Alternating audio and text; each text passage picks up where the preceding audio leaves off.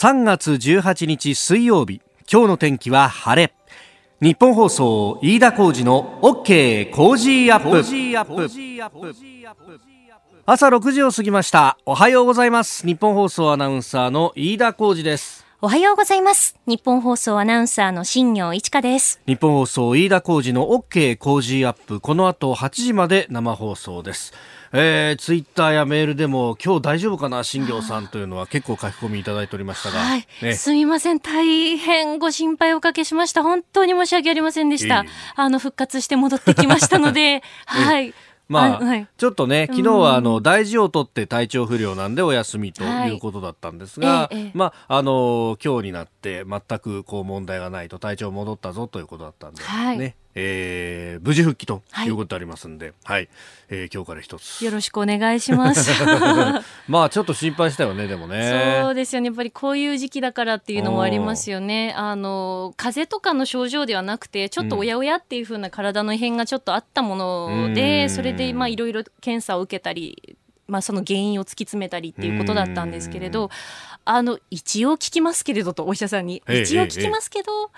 新型コロナウイルスとか、そういうことってどうなんでしょうっていうふうに伺ったんですよね。やっぱりこういう時期だと不安になってしまうので。まあね、で血液検査も受けたんですけれどその血液検査の数値を見た時に、うん、肺炎の時に起こるその数値の変動っていうものが見られないので、まず新型コロナウイルスだとか肺炎っていう症状の可能性はないと言っていいんじゃないですかねっていうことで。なるほどね。そういうところから切り分けが始まるんだねやっぱね。ということを私もここで実感して初めて知ってあでもこの実際数字出されてこういう説明を受けると安心するなってもともとその肺炎を疑って受けたその診察ではなかったですけれどで所見もなかったしその熱が37、ね、度8度の熱があったわけでもないんだがはいそうです。でもそう言ってもらえて安心した部分もすごくありましたね。うん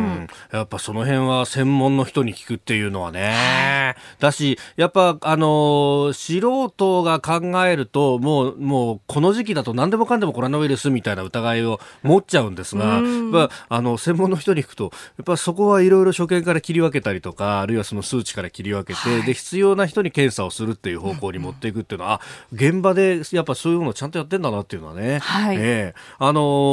ー、やっぱこういうことがあると、こうね、いろいろこう調べちゃったりなんかして疑心暗鬼になったりもしますけれども、ええ、まあお医者さんの意見をちゃんと聞いてっていうのはね、はい、でまああのこれよくメディアなんかでもたらい回しがどうのとか言いますけど、あのよくよく聞いてみるとたらい回しなくてそれあのドクターショッピングって言っていろんなお医者さんを点々と回ってるだけなんじゃないの？みたいな例も結構あったりなんかして、これちゃんとセカンドオピニオンということで言えばあのお医者さんからこういう所見ですよっていうこう紹介状なりそういうのをもらって書類があった上で行く。っていうことになると、それはセカンドオピニオンになるんですが、そうじゃない場合って結局どこの病院も初診になるので同じこと聞かれてでそうするとストレスが溜まってこれ私たらい回しにされてるみたいなふうに思っちゃうというようなこともあるようですね。しかも私今回行ったのがかかりつけのお医者さんで久しぶりに行ったんですけれどその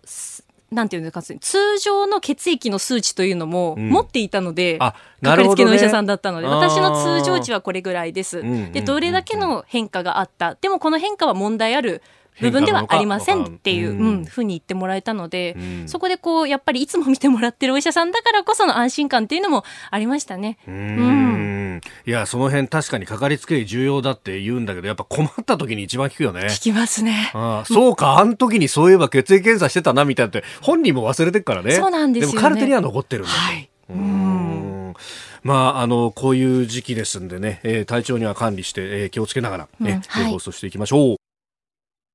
さあ最新ニュースピックアップいたしますまずはね、相場の話、ニューヨークのダウ平均株価ですけれども、あのー、相場が開いたところでですね、一時2万ドル割れということで、それがまたニュースにもなっていましたけれども、その後切り返しまして、えー、終値は2万1237ドル38セント。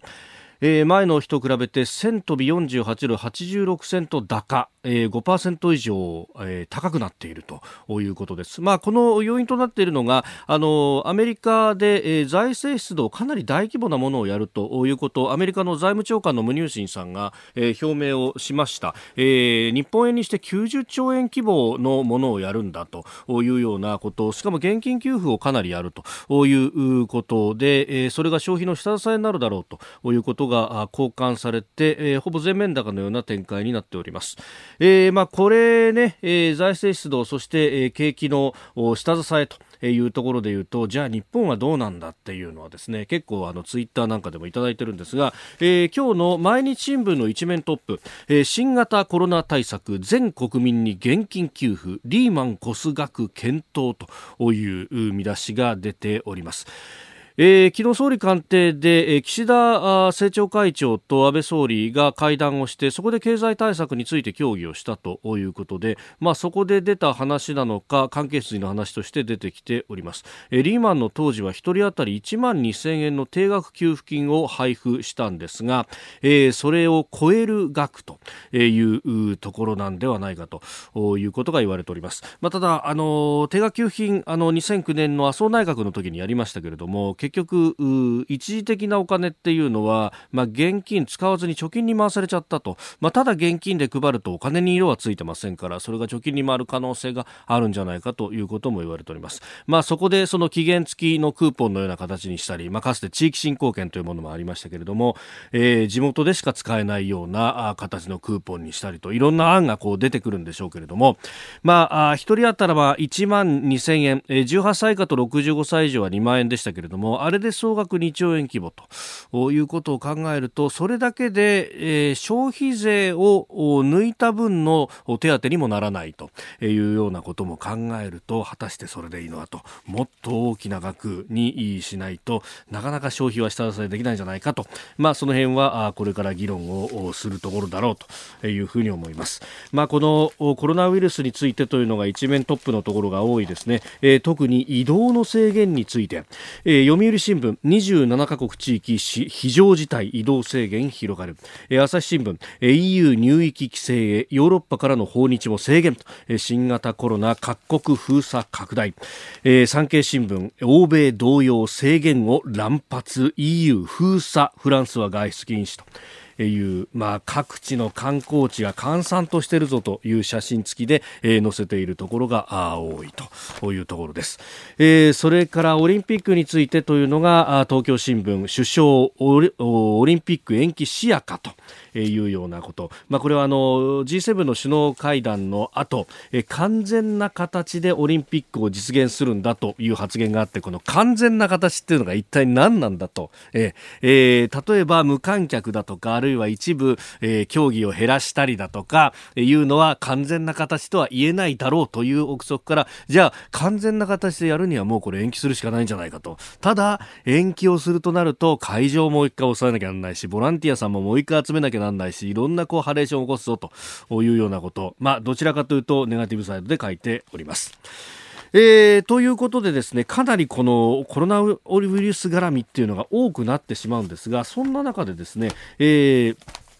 静岡では補欠選挙が行われるという運びになっております。これ各地の政治面で、えー、触れていますけれども、えー、静岡4区、えー、ここはですね、あの、望月義雄元環境大臣が亡くなってしまったということがあって、え、それを受けての補欠選挙、え、4月14日告示で26日投開票となっておりますが、え、ここでですね、野党の候補を一本化したということが大きく報じられております。まあ、あの、自民党からは深沢さんという方が前の静岡県議の方が出るということが予定されています。ま、でそれ以外に、えー、NHK から国民を守る党の立花党首それから無所属で、えー、山口さんという方も立候補を表明しているんですが、えー、野党候補、えー、これ国民民主党、まあ、希望の党から前に立った人とそれから、えー、共産党の候補というのがいたんですが、えー、一応野党一本化すると国民民主党から出る田中健さんという方に一本化するということなんですが、えー、ここでもですねじゃあ一本化するにはたって誰が作業するんだというあたりで、えー、国民民主党それから立憲さらに共産党あたりでお前がやれお前がやれみたいなことをこう続けていたようなんですけれどもこれね私あのある大企業の労働組合の人、まあ、大企業労組っていうとどっちかというと国民民主党にシンパシーが高い方が多いんですけれどもいろいろ話聞いていやこの静岡っていうのがまた微妙なんですよ。前回の参院選の時に静岡からあの参院選で立った、えー、野党系の候補の方、まあ、あの結局新馬和也さんという方が受かったんですが、えー、徳川家広さんという方がですね立憲民主から立っていてでかなり立憲民主は力入れてこの徳川家広さんを応援したということで、えー、国民民主党新馬さんサイドからするとふざけんなと野党共闘のはずがなんで俺を潰しに来るんだ潰しに来るんだったら自民党の候補だろっていう風になっていて他のところでやれよっていうのをですね、えー、こう結構遺恨が残ってるところなんで一応一本化はしましたけれどもこの後の選挙戦で果たして本当に、えー、一つにまとまってできるのかというあたり、えー、を考えるとそしてその先の衆院選がもし解散があったらというところまで考えるとですねえ、えー、その大企業労組の方はこうおっしゃっていました。一本か絶対無理だよ。あの これは協力して住み分けるぐらいが関の山だよね。え遺恨は結構あるようです。ということは急いでおきたいと思います。あなたの声を届けますリスナーズオピニオンニュースについてのご意見をお待ちしております。今朝のコメンテーターはジャーナリスト佐々木俊直さんです。取り上げるニュースですが新型コロナウイルスについて、えー、経済対策で有識者から意見聴取というのが予定されております、えー、それから移動の自由の制限について、えー、日本政府もヨーロッパ全域を対象に入国規制強化へというニュースが入ってきております。それからアメリカの大統領選挙大阪市の給食無償化、えー、さらに国際オリンピック委員会 IOC、東京オリンピック予定通り開催と表明しております。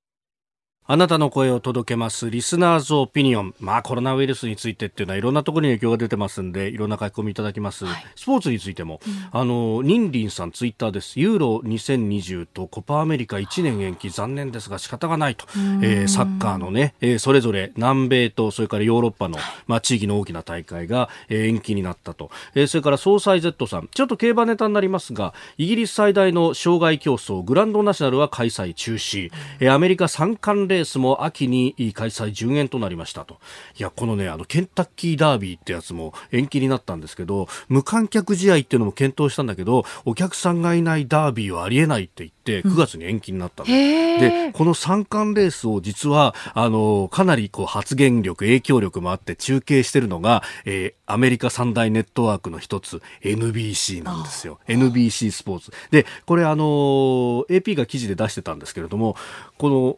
ケンタッキーダービーをやる、えー、チャーチル・ダウンズという競馬場の、まあ、トップがやっぱ NBC と協議をした上でこれを決めたと。で NBC もやっぱコロナウイルスということになるとあのかたくなに、えー、延期をさせないとかそういうわけではなさそうだということを考えるとアメリカでオリンピックの放映権を持っているのも NBC と、うん、この辺がどう作用するのかっていうのは、まあ、あの後ほどね、えー、IOC の判断などについては、えー、佐々木俊直さんと深めていこうとと思っております7時台はコメンテーターの方々とニュースを掘り下げます。今朝のコメンテーター、ジャーナリスト、佐々木俊直さんです。おはようございます。おはようございます。佐々木さんには番組エンディングまでお付き合いいただきます。では、最初のニュース、こちらです。新型コロナウイルス、政府が経済政策で有識者から意見聴取へ。新型コロナウイルスの感染拡大を受けた経済対策を策定するため政府は19日から有識者による集中的な意見を聞き取る会合を実施します。政府は聞き取りの結果なども踏まえて新年度予算案が成立した後補正予算案の編成も視野に追加の経済対策の検討を本格化させます。えー、株価は乱高下を繰り返してということで、ね、昨日はちょこっとね、上がりましたけどアメリカでもすごいですよね。ニューヨークダウ3000落ちて1000戻すみたいな、いや、乱高下以上、本当ですよね。しかも、あの、直近昨日のダウも、最初は下げて2万ドル割ったと思ったら、そこから1000ドル以上ガーッと上がると。ですよね。もう株やってる人はもう心臓止まりそうでしょうね。ねいやそうですよね。この、やっぱりね、上がり下がりの鞘で儲ける人は儲けるんでしょうけど。ね。で、これね、経済対策、日本はどうするかって、昨日、無入信、はい、アメリカの財務長官が、えー、と1兆ドル出しますと、はい、107兆円ぐらいですかね。すごいですよね。日本はだって3000億とか4000億とか。今のところ予備費でってそんなもんですね。そんだけでまあ補正どうするのかってまだ分かんないですけど、はい、でもアメリカが100兆円出すってことは、ええ GDP で大体日本は4分の1ぐらい、あそうですね、あの歳出年間の予算も大体4分の1ぐらいなんで、ん。じゃあ25兆円ぐらいは出してもいいんじゃないか、だってスペインがあれですよ、あのあまり豊かではないですね、うんうん、EU の中で結構厳しい財政を強いられている、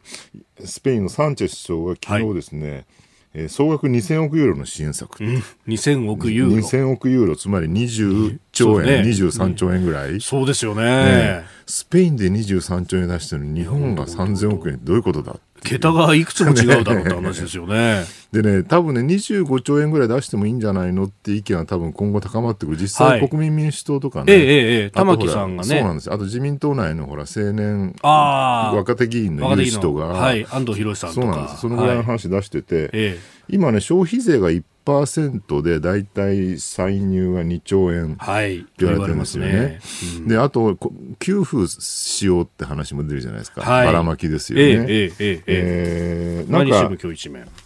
リーマンの現金給付1万2000円を超える、はい、1万2000円を超えるって一体いくらくれるんだって？1万5000円？それっぽ刻むなみたいなね、えー、でもね1人10万円ぐらいを例えば仮に、はい。えー、アメリカがねちょうど、えー、っと1人1000ドル配るって言ってあ10万円ぐらいですね、はい、そのぐらいの金額配ると1億2000万人だと12兆円、うんうんうん、そうなんですよね、1万2000円のあの当時で歳出規模が大体2兆円規模だったから、うん、倍すりゃあ10倍すりゃいいわけですよねそうそう。だから12兆円でしょ、うん、で消費税を例えば10%だったの5%に下げると、うん。うん、5%分が減るって1%が2兆円だから、はい、10兆円ですよ、足すと、22兆円。おこれがちょうどいいんじゃないかと僕は思うんですよね。確かにそうですね。ねだから消費税10%暫定的に5%にします。一、人10万円配ります。はい、このぐらいドカンと今やると、ええ、結構それなりにインパクトあってですね、株価も支えられるし、国民の不安も若干減るんじゃないかなと。おそらくね、その財務省、日銀が何考えてるかっていうと、そうは言ったってまず財政規律が必要だよねと。で、感染症だろ、所詮はっていう、ね、はい、どうせいつかはピークアウトして収まるだろうと、う収まった後にいつまでそんなねばらまきやら、ね、消費税減税とかやってたらそれはもう困るでしょっていう。戻せなくなっちゃうと。そうなんですよね、って話だと思うんですけどただね今回のコロナウイルスの問題って、はい、それこそリーマンショックはまあ一瞬の出来事だったから、はい、その先に未来が見えたし、東日本大震災もちろん放射能の不安はあったけれども、うん、一旦震災が起きた後は復興予算がガンガンついてですね、これからもうちょっと再度組み立て直せるよねって期待感があったんだけど、今ないん。うんうんうん、いつまで続くのか分からない。ピークアウトもね、下手すると年内どころか、下手すると来年とかなる可能性ってあるわけで、はい、専門家もそういう人もいますね。そうなんですよね。そう考えるとね、先行きの見えない状態でどう、えー、財政出動するかっていうのは、やっぱり考え切りな、考え方をね、切り替えてもらわないと困るよねって感じはしますね。むしろ額でメッセージをきちんと出すことで、出口はここだよっていうのを見せる。一番いけないのはずるずるずる少しずつ出し続ける。でも何の影響もなくなっちゃいますね。えー、ドカンと言ってほしいですね、ここはね。えー、まずは経済対策についてでしたおはようニュースネットワーク取り上げるニュースはこちらです日本政府がヨーロッパ全域を対象に入国制限を強化。新型コロナウイルスの感染拡大を受け日本政府はヨーロッパからの入国制限を強化する方針を固めました。ヨーロッパのほぼ全域からの入国者に指定する場所で2週間の待機を要請するほか発行済みのビザの効力停止などを行います、えー、一方で EU も、まあ、第三国の人々の EU への入国30日間制限へということも出てきております。何やらあれですよね、もう各国が鎖国状態になって、本当に。もう20世紀初頭ぐらいの、ね、国民国家時代に逆戻りみたいなね、グローバリゼーションどこ行ったみたいな感じになってでもこれ、国ごとのね、なんか、はい。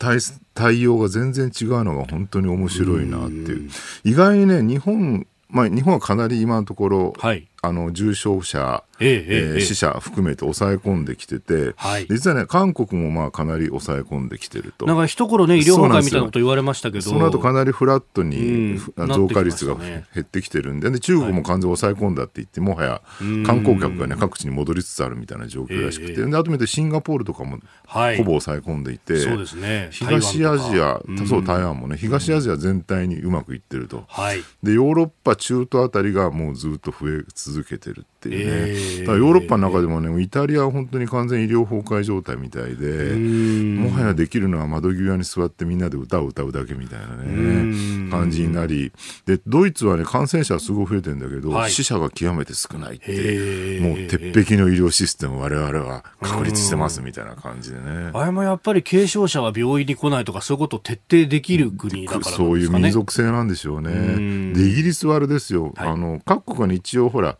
えー、クラスターっていうのその集団感染するポイントをなんとか抑え込んでてやってるんだけど、それやってると、逆にいつかどっかで、国っていうかその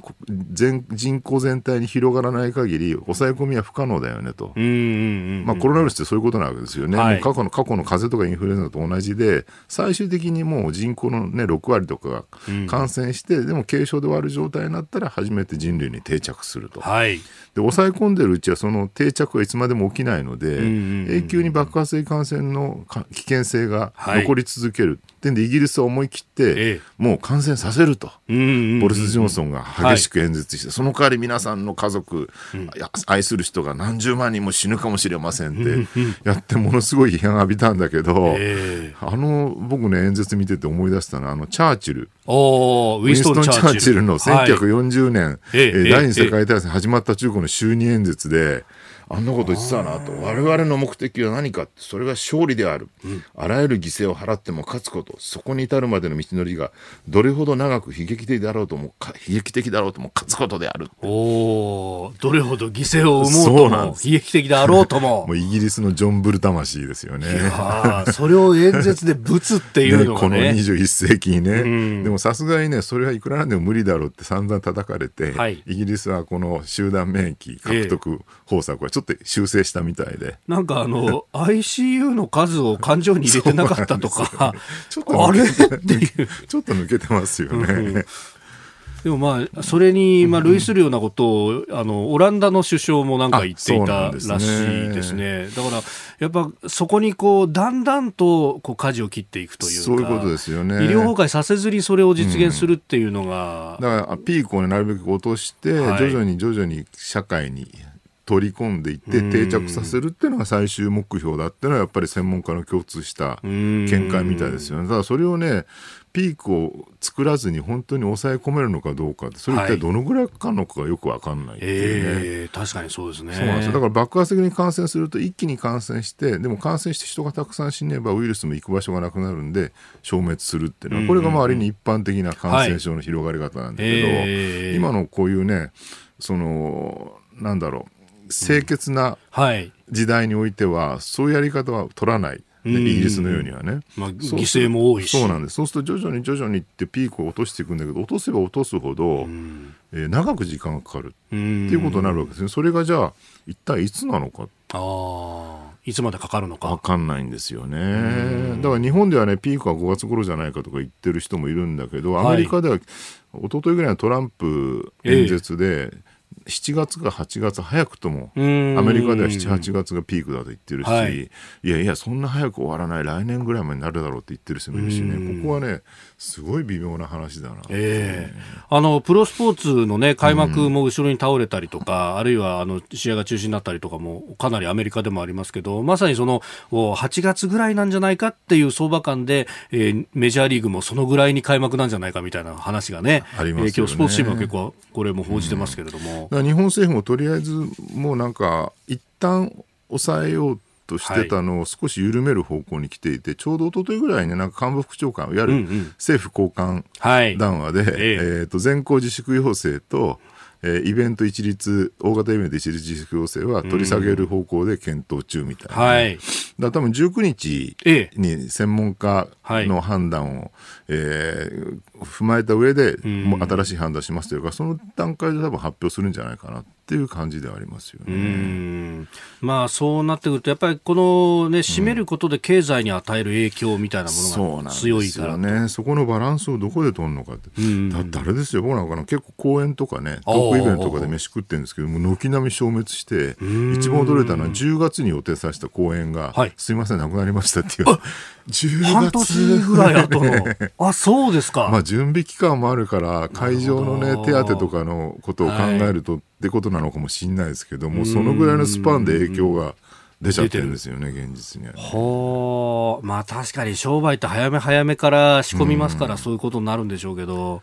まあそうすると影響が尾を引き分けですよね。そうなんですよね。あと飲食がね、もう今ガラガラでね。そうですね。あれも多分だってなんか日本の自粛ってなんだろうこう病気が広がるのをやめましょうっていうよりは、はい、みんなが自粛してるなんでお前らは騒いでんだみたいなね、方向に行きがちなので、なんとなくそのモードに入ってる感もちょっとありますよね。あの東日本大震災の後の自粛ムードっていうのは、まさにそういう感じであったわけですよね。よね。こんな非常時に花見で酒飲むなんてけしからんみたいな。そうなんですそしたら、いや、被災地はいっぱいお酒作ってるから、むしろ飲んでほしいんだよっていう声が聞こえてきたっていうね。贅沢は敵だみたいな話になってるんで、そこのモードをどうやって切り替えるかっていうと、やっぱりさっきのその政府のね、財政出動による手こ入れなり、もしくはもう本当ライブとかね、もう思い切ってやってしまう。っていうね。まあその分風通しをよくしてとか、屋外でやると屋外でと、ぐらいのなんか新しいこうことをガンとやらないとモードは一気に切り替わらないんじゃないかなと思いますね。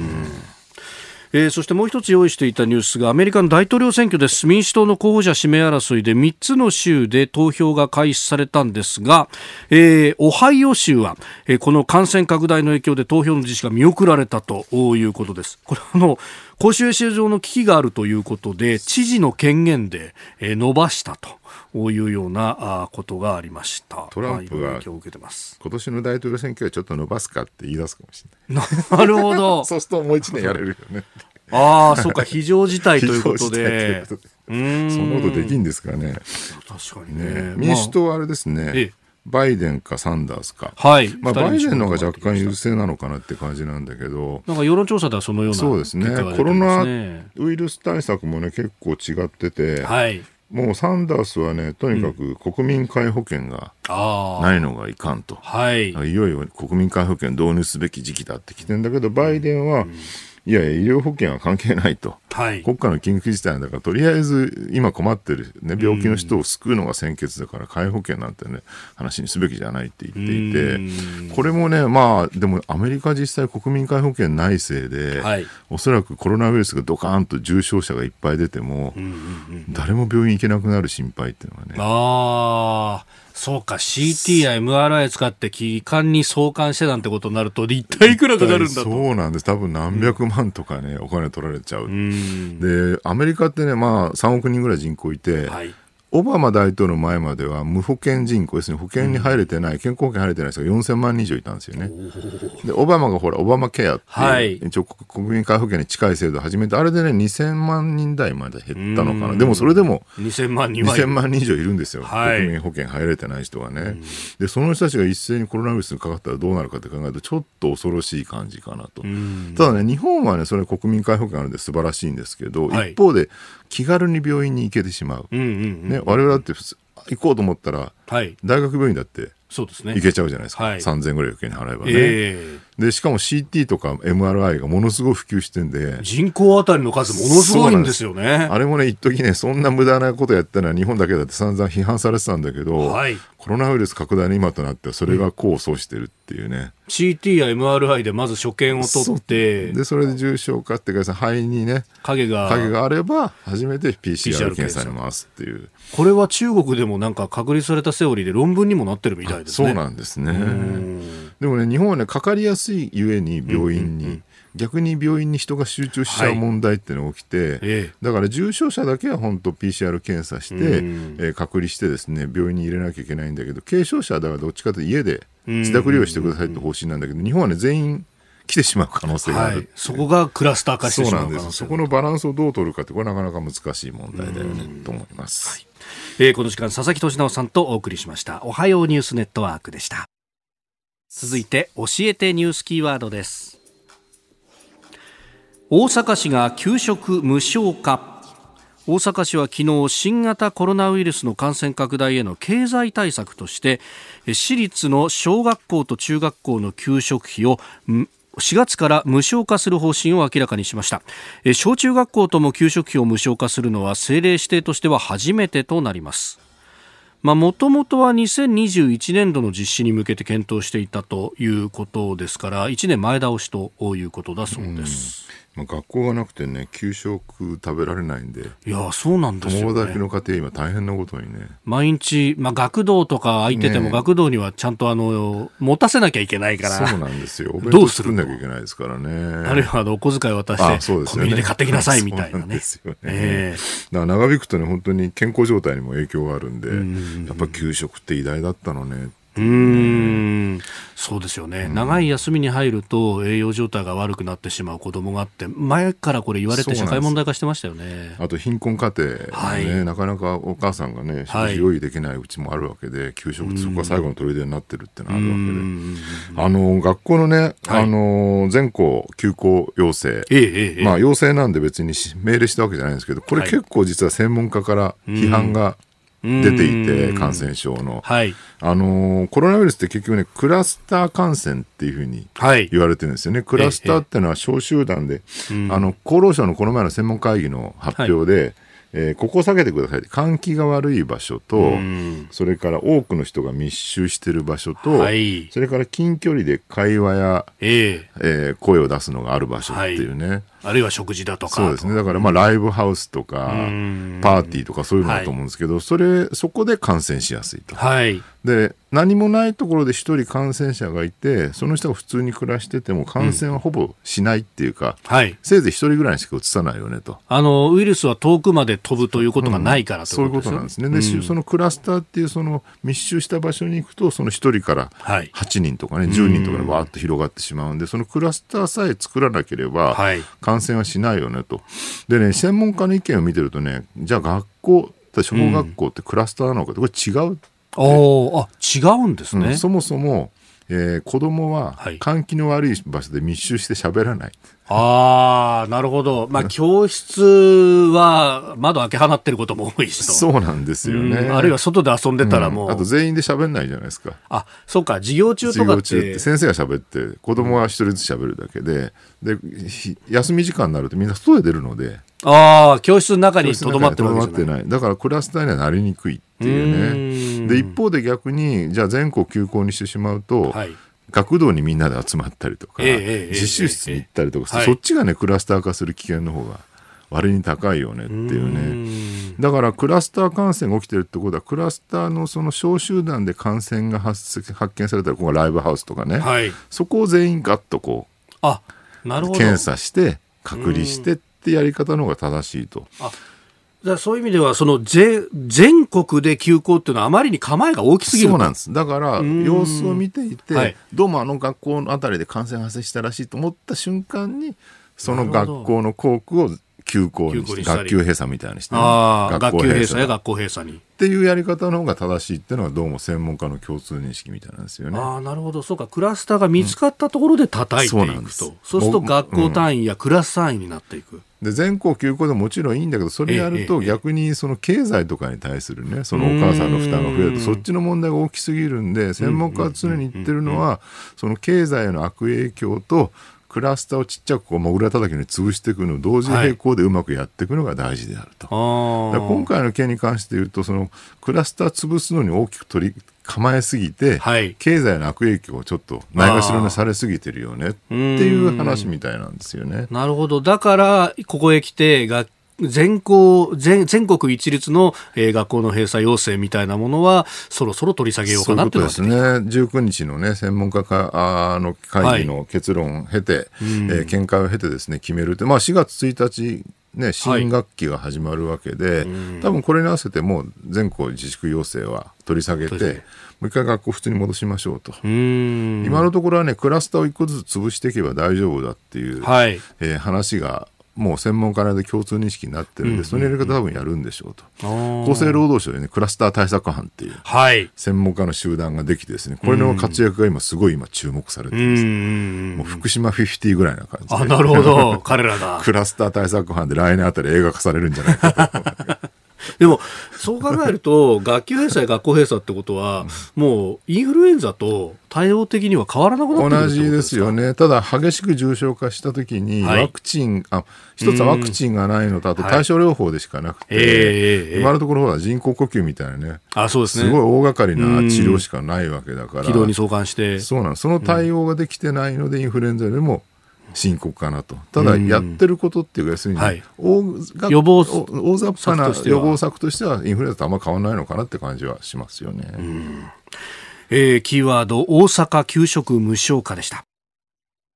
えー、メールやツイッターあ、いろいろコロナウイルスについていただきますが、45歳、愛知県名古屋市の〇〇さんからいただきました会社員の方。私が勤めている自動車部品メーカーの中国の合弁会社の合弁先では、マスクを作り始めていまして、えー、合弁会社からも人を出して対応しています。合弁先は国家企業なんで中国政府の指示なんですけどね。日本政府もマスクメーカーだけに任せるんじゃなくて、経団連なども活用して連携できないもんなんでしょうかね、と。いただきましたマスクがないっていうのはね、これもいろんなところで言われてますがまあ、守るには役立たないって言われてますけどね。人にうつさない。でも最近でマスクしないで、くしゃみとかしてると怒られそうな感じで怖い。そうですよね。まあ、マスクしてなくても、その咳エチケットってやつですか、ね、この肘のね、うん、えー、内側のところでこう、あの口を押さえるようにやるっていうのはいいと。いやうちの子供が最近それやりだしてですね、すごい。学校で教えてるんですか、ね、そうなんですよ。なんか保育園で教わってきたらしくて、うんうん、もうただあの結構子供なんで、腕が短いせいか外すんですけどね 続いてここだけニューススクープアップです。この時間最後のニュースをスクープアップ。国際オリンピック委員会東京オリンピックは予定通り開催と表明。IOC 国際オリンピック委員会は昨日東京オリンピック・パラリンピックを予定通り開催するとの声明を発表しました。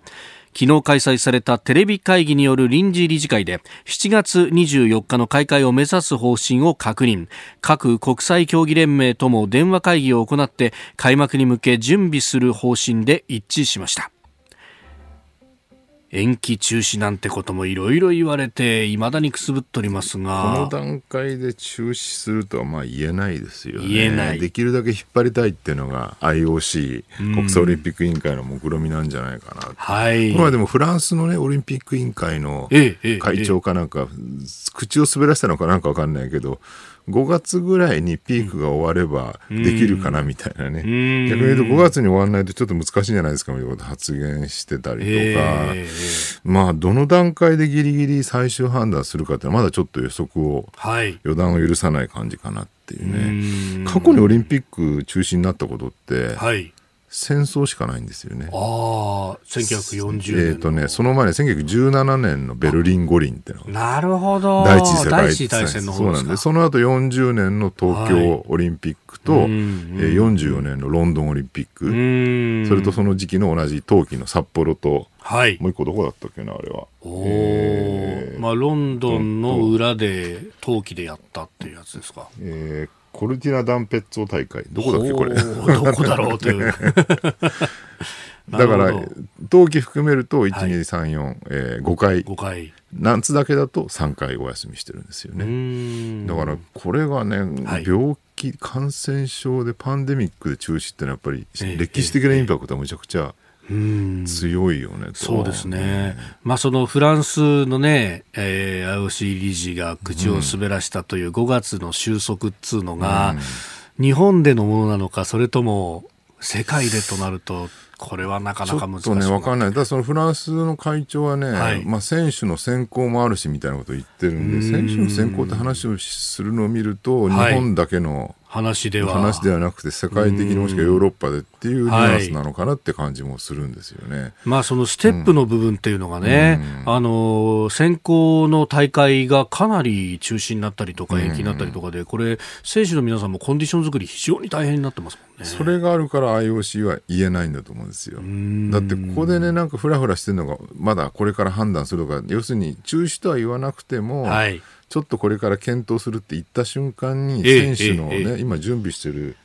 五輪の選手たちが一気に士気が下がってしまう。あやっぱりなくなるのかとか思ってしまわれたらそれは困るわけで、頑張ってそのずっとね、準備を高めていってほしいってことを考えるとまだまだ。うん。リミットがいつなのかっていうのがね、すごい気になるところなんですよね。そうですよね。まあ、それこそなんか、言っては火消しみたいなのが繰り返されてますけど、あの、カナダの IOC 理事の人が5月末ぐらいじゃないかと言ってみたりとか、ね、あるいはあの、日本の理事の人も、1年ぐらい延期なんじゃね？みたいなことを言ったりとかね。とかねポロポロ出てますよね。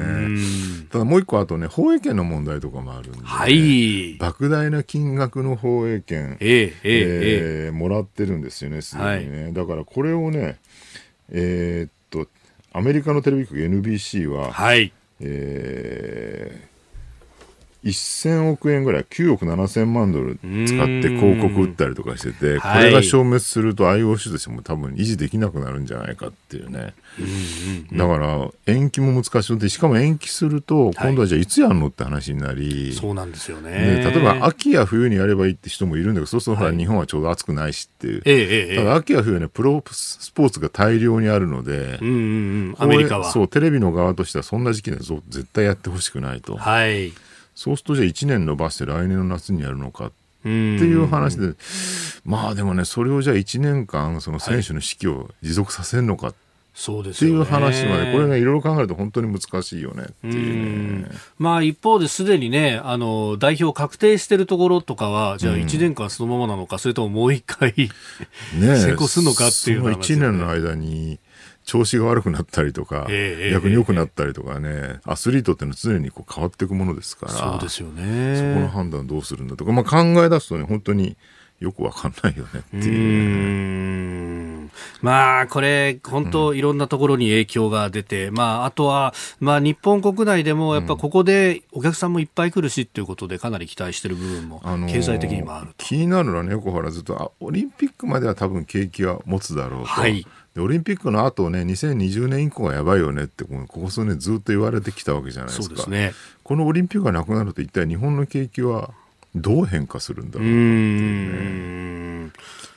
期待感が消滅するわけですからね。しかも、この喪失感というのはかなり大きいですよね。そうなんです。昨日ね、なんか、ある人のブログを読んでたら、はい、まあ株を買ってて、ええ、で、一時ね、ほら、アメリカ、イランの、はい、その衝突とかで石油価格が上がって株価が下落とか、いろいろあるんだけど、まあでも2020年の夏までは株価上がり続けるだろうっていうふうに安心してたのが、はい、コロナがドカンときて、今大体、うんえー、